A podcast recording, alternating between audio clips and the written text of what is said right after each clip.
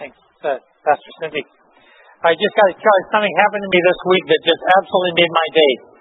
It just was incredible. Um, when I travel and I come over on Thursdays on the ferry, Mondays through Thursdays, um, I travel free because I'm a BC senior. So Thursdays I don't pay. And so I usually just sort of roll up to the desk and just say, um, senior, I'm going to Tsawwassen. They give me a free ticket to get on the ferry. Not my card, just me. And this Thursday, the lady at the ticket booth said to me, I need to see your card for that. You don't look 65. Have you any idea what that did for me? It just, it was incredible. That was almost a spiritual experience. It really was. I'll tell my wife and she'll won't believe that, but never mind. Anyway, in a previous church we were in a good number of years ago in Alberta, uh, there was a young man who loved to go rock climbing in the um, in Banff National Park. In the winter, uh, sorry, in the summer he went rock climbing, and in the winter he went ice fall climbing. That's when places like Takakkaw Falls froze, and he had an ice hammer in each hand, an ice axe, and he, with no rope, he just kind of climbed his way up um, waterfalls that were frozen. Anyway, one day for the spring summer climbing season, they said, uh, Pastor Tom, uh, I want to. Would you like to come along with me one Saturday? I looked at him, and he said, "You'll be perfectly safe." Because uh, out of his pocket he brought what's called a piton, and he had a whole collection of, of pitons.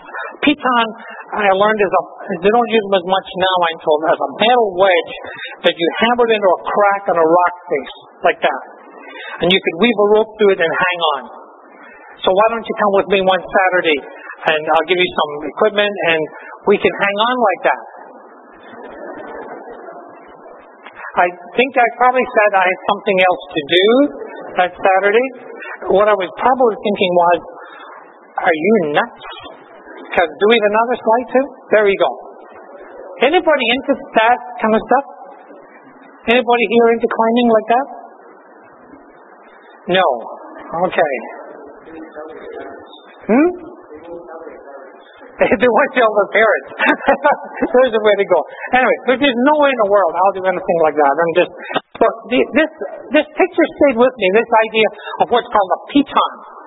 Um, and it, you know, I'm looking for lessons that relate uh, life into the scriptures, and it's kind of like parables that Jesus told.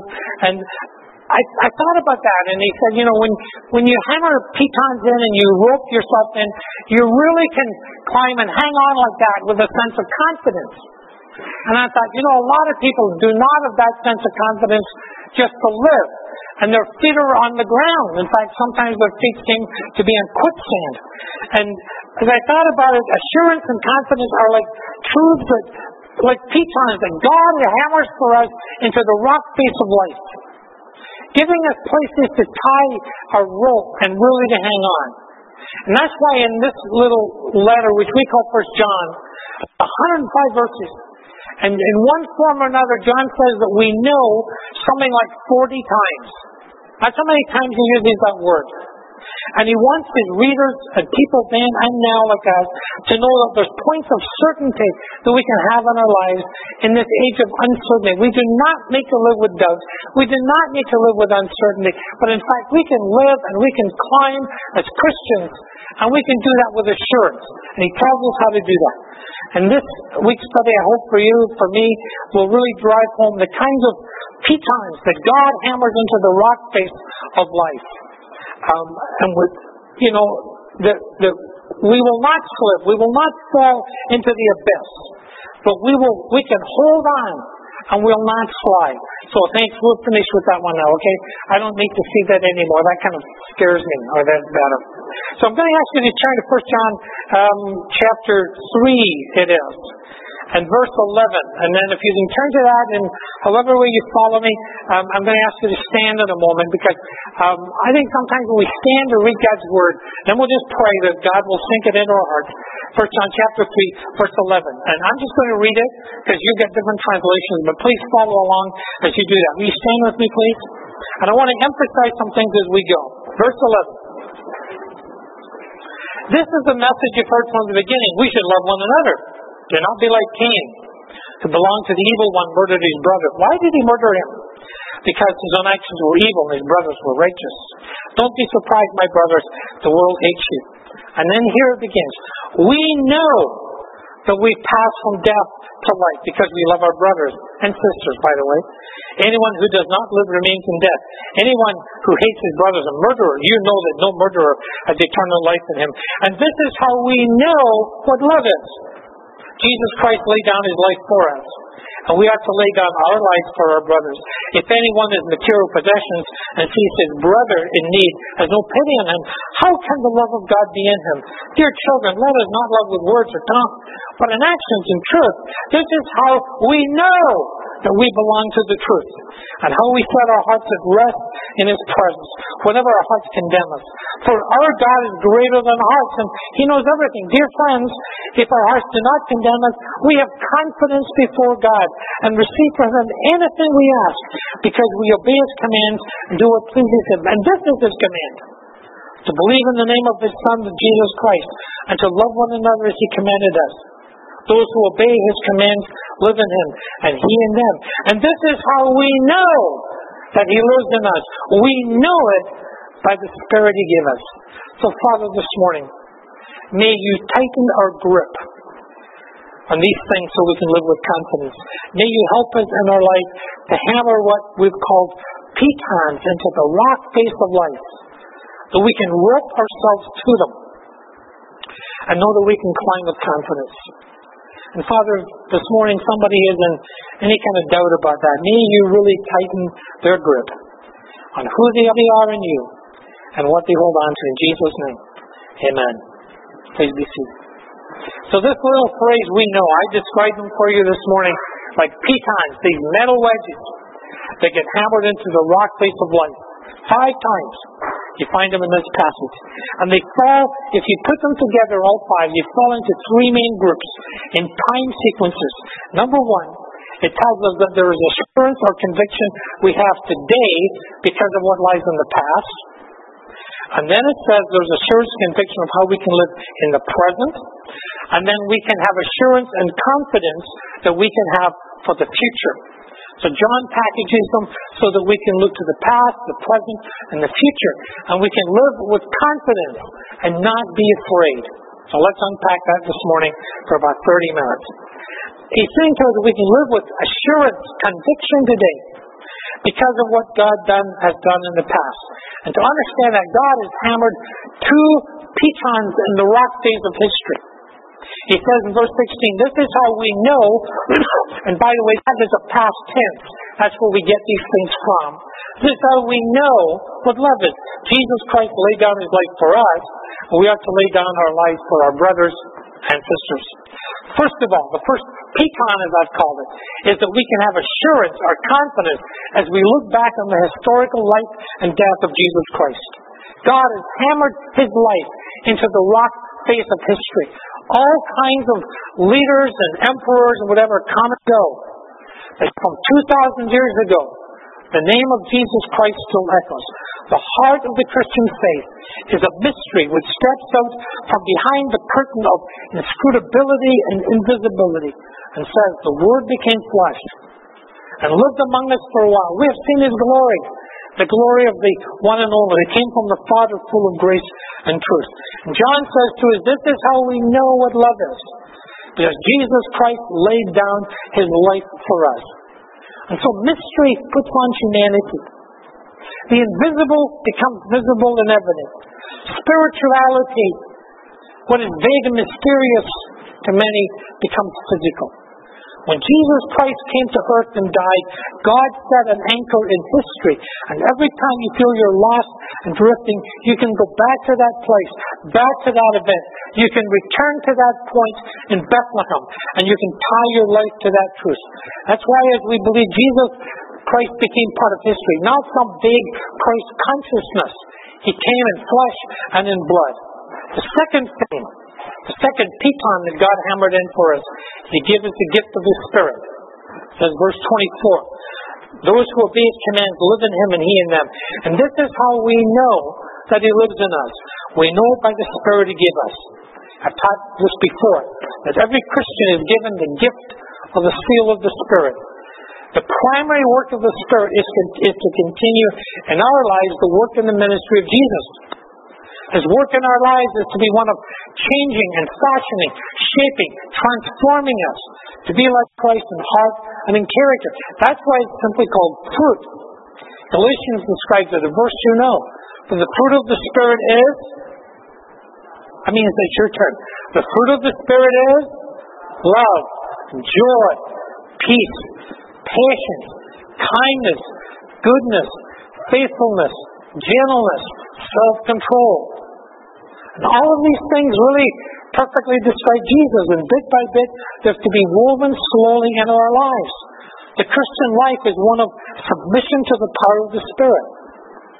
And how much stronger and firmer our lives might be if we um, to take hold of these two truths driven into the rock face of history and rope ourselves to the truth that Christ has come to declare the love of God. And we can firm ourselves in the life of the Holy Spirit. And from those two anchors, we can start to climb, climb as Christians. Second thing, we will receive assurance today because we act in love towards someone in need. Do you believe the love of God is in you? Do you believe you have eternal life? Not in the future, but John says we have eternal life starting right now. How would you know that? Without being arrogant or presumptuous, John says we can know that with authority. Again, if you've got your Bible open, verse 16, chapter 3. This is how we know what love is. Jesus Christ laid down his life for us, and we ought to lay down our life for our brothers and sisters. If anyone has material possessions and sees his brother slash sister need, has no pity on them, how can the love of God be in him? Dear children, let us not love with words or tongue. In other words, just not saying, I care about you, but in actions and in truth. This is how we know that we belong to the truth and we set our hearts at rest. In other words, we live without panic, without fear, but with a deep and quiet confidence in His presence.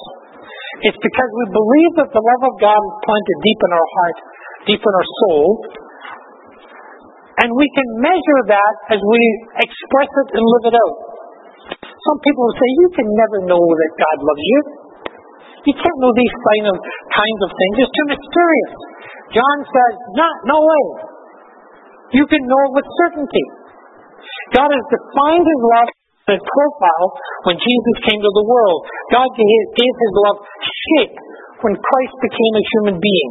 God gave his love substance when Christ died on the cross. There's nothing vague or mystical about the love of God. It is flesh and blood.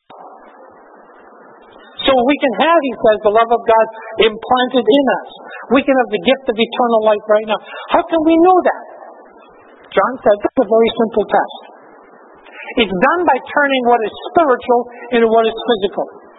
It's allowing the internal to contour and shape the external.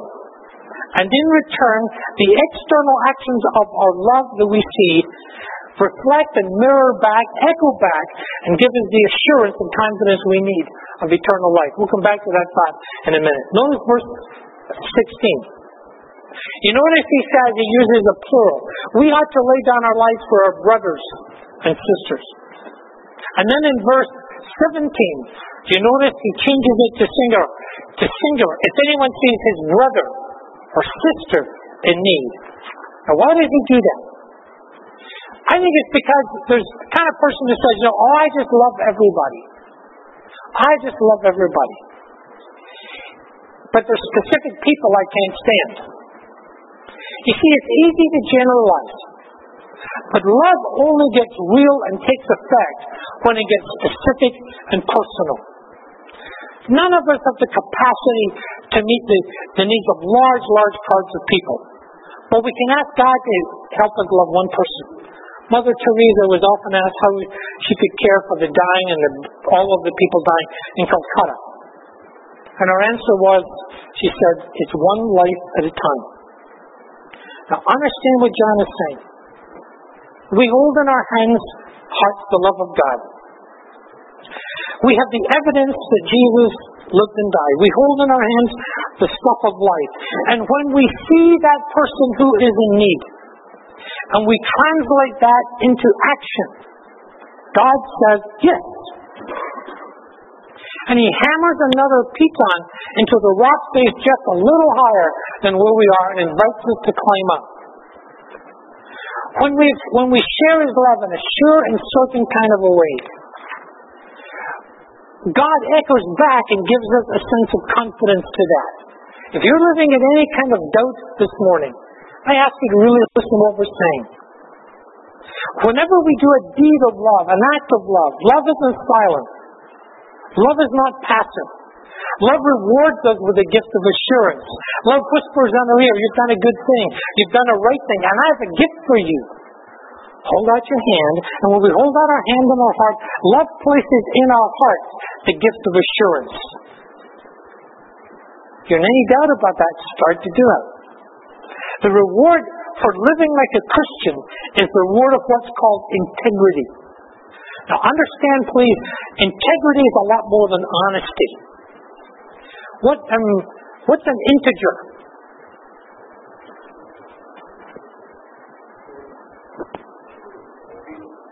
What's an integer? A whole number. Thank you. I'm a teacher over here. Okay? An integer or integrity is much more than honesty. An integer in our lives is the reality that when the internal aspects of our heart and spirit expresses himself authentically in our outer lives, they match. And then there is integrity, which is much more again than honesty. Integrity means that there is coherence or agreement between the spiritual, the physical, between the inner and the outer. As we might simply say, we walk the talk. That's integrity. Our lives then are like integers, whole numbers. There is agreement between the love of God we sing, which we did this morning, and the love of God we put into practice. And when we live that, when we say, in my heart I have the love of God, the Spirit of Christ, and when we live that out in an authentic way in our outer lives, our outer lives mirror and reflect back into our inner lives a spirit and a sense of confidence. They give us the gift of confidence because, excuse me, we see outside of us the kind of things that we want to see inside of us, and they're mirrored back, and they say, see, we know. We know.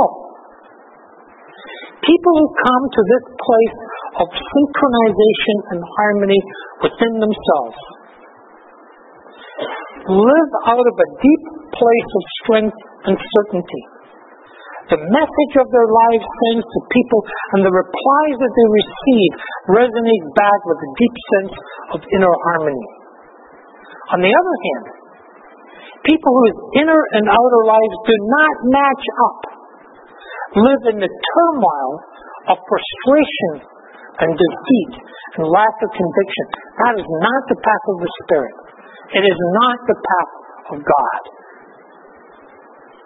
Very simply, if you really want to know with confidence, assurance that you are a Christian, you know what John says? Live like one. Live like one. Because the actions outside of your life are to mirror and reflect back into your life where your heart is. The path of God calls us to bring our inner and our outer lives into harmony. What we believe on the inside flows out into our lives, and what we see on the outside reflects and echoes back to confirm in us, to live with confidence and assurance what we say we believe. The moment we understand that, the moment we understand that, we've climbed another step in the life of the Spirit. Got that? Got that? Good. There is assurance that one day we can stand before God. That is the future dimension of our assurance and conviction. back in 228, um, John wrote a bold invitation. Now, dear children, continue in him, so that when he, that is obviously Jesus, appears, we may be, here's this word again, we may be confident and unashamed before him at his coming. When Jesus appears, we may be confident and unashamed. Two great words. This piton that God hammers in for us is, is the word just beneath the summit. It is the one that says we can stand before with boldness at the very end. 1 John chapter 3, if you've got your Bible, verse 19. And this is how we know. Now that is a future tense. This is how we will know that we belong to the truth. Whenever our hearts condemn us, for God is greater than our hearts, and He knows everything. Dear friends, if our hearts do not condemn us, we have confidence before God. How will anyone, anyone, able to stand with confidence and assurance, not with arrogance, but with confidence and assurance before the presence of God? Thinking of this idea in the last little while um, brought back to me um, a very scary memory from my days in a private school in Glasgow growing up. Every morning um, when we got to our what you would call a homeroom, and our teacher came in, and I was in the school that when teachers or masters, as we call them, walked in, you stood and you stayed standing until you were nodded to or told you to sit. So every morning we were, um, was an old boys' school, so boys were all chatting about what they did in the weekend, this, that, and the other. And suddenly the door opened, um, and our teacher, I remembered his name. His name was Mr. Rankin. He put the fear of death in us. He really did. Mr. Rankin walked in. And the minute Mr. Rankin walked in, you stood. And you just stayed standing. Now you got to understand this. Um, you have to line up on one side of your desk or the other. You got to get the picture. If you felt that your homework was all done and correct and no problems, you lined up on the right hand side of your desk and you just stood there. If you felt your homework was done, no mistakes, nothing missed, you stood at the right hand side of your desk. Woe betide you if you ever lined up there and it wasn't right. You lined up on the left hand side of your desk. Doesn't this sound weird to you? Alfred, would you do anything like that? You do that. You'd put the fear of death in me. If you if your homework wasn't done, wasn't complete, which actually wasn't a very good idea, you lined up on the left hand side of your desk. We were like sheep and goats waiting for the slaughter. We really were. Okay. Um, that, by the way, was also the time in schools. I don't think you're allowed to do this anymore, where um, you got the strap. Can't do that anymore. No, okay. We got, you got, we got the strap, and I was in a class of 45 boys who could get a little rambunctious, and sometimes when um, he had had enough of us, he lined up all 45 boys around the class and strapped every one of you, six of the best, on your hands. Now, you see, you had to calculate. Did you want to be at the beginning of the line, or the middle of the line, or towards the end of the line? But not if you got a second wind somewhere in that. That was Mr. Rankin. But on those rare occasions when you really thought you had done everything right and your homework was correct, you dotted the I's, stroked all the T's, you could stand on the right hand side of your desk waiting for him to come in. And you know what? You could stand there with a sense of confidence. This was not going to be a scary day. That's my little human illustration. And one day, you and I will stand at the desk of God and our homework's to be done. And what is our homework? John says it's to believe in Jesus. God calls us to believe in the name of Jesus and to love one another. He says, verse 19, this is how we know that we belong to the truth and how our hearts are set at rest our confidence in His presence. None of us are immortal.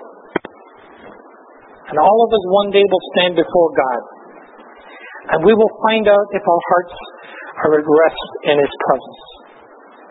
One night in hospital, a long, long time ago, 25 years ago, they almost lost me. And I remember a nurse literally climbing on top of me. I had a very, very bad, bad arterial bleed in my leg, an artery blew, and she ripped all the um, pajama stuff off me.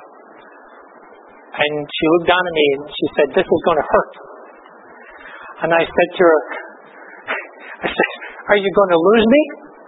She said, No, that's too much paperwork.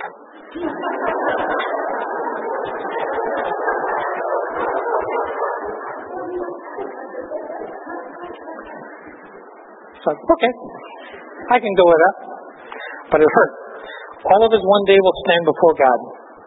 And perhaps the final piton for us that he hammers into the rock face of life is simply this that we're almost at the top and we have only one step to go to see a view that we've never imagined.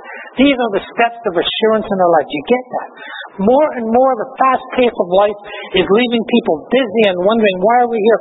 If someone has said, you know what? You can get all A's and still flunk life. Soren Kierkegaard the one thing I need to understand is, is to understand myself, to see what God really wants me to do, to find an idea for which I'm willing to live and die. And without finding that in life for which we're willing to die for, it leaves us wondering, very frankly, why are we here? And several factors make this search for significance more urgent than ever before in the Western world in our human history. Number one, the search for the purpose of life is the deepest issue of experience in as human beings. Secondly, modern Western civilization is the very first to have no agreed on answer as to the purpose of life and why we are here. We stand, particularly in cities like Vancouver and Victoria, with too much to live with and far too little to live for. In the midst of our material prosperity, we have spiritual poverty. As David Thoreau says about people, they live lives of quiet desperation. But in the midst of a fog of it, can there be a single individual, a group of people, to find the light to move ahead, and in the midst of quicksand to know how we can stand and live and climb with assurance and confidence? And they found a point of faith for which we can live in the world.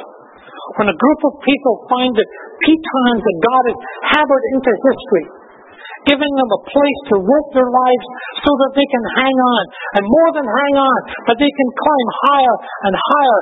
And each time someone finds the rope of faith as they climb, and they share that thrill with other climbers, and they echo it to one another, to one another. And we say in our gatherings like this, "We know, we know, we know," and we encourage each other on. This week, I don't know where you are. But you may have to tighten your grip on the rope and hang on. God is giving Son and His Spirit. If in some way you're feeling shaky and seeking assurance of the love of God, then see someone who is in need, a brother and sister. Share the love of God in your heart, and your actions will reflect back to you and speak into your life. And love will whisper in your ear. In your ear. This is how you know. This is how you know and assure you. This is a time, men and women and young people, for Christians to be able to stand and declare, not with arrogance, but with humility. We know, we know, we know that Florence and the team come back. It's a day for God's people to live with certainty in an uncertain time. So let me invite you to stand. We go back to an, an old hymn, right? An old hymn. Been around a long time. So maybe sing it this morning to affirm our lives and our faith. Blessed assurance, Jesus is mine.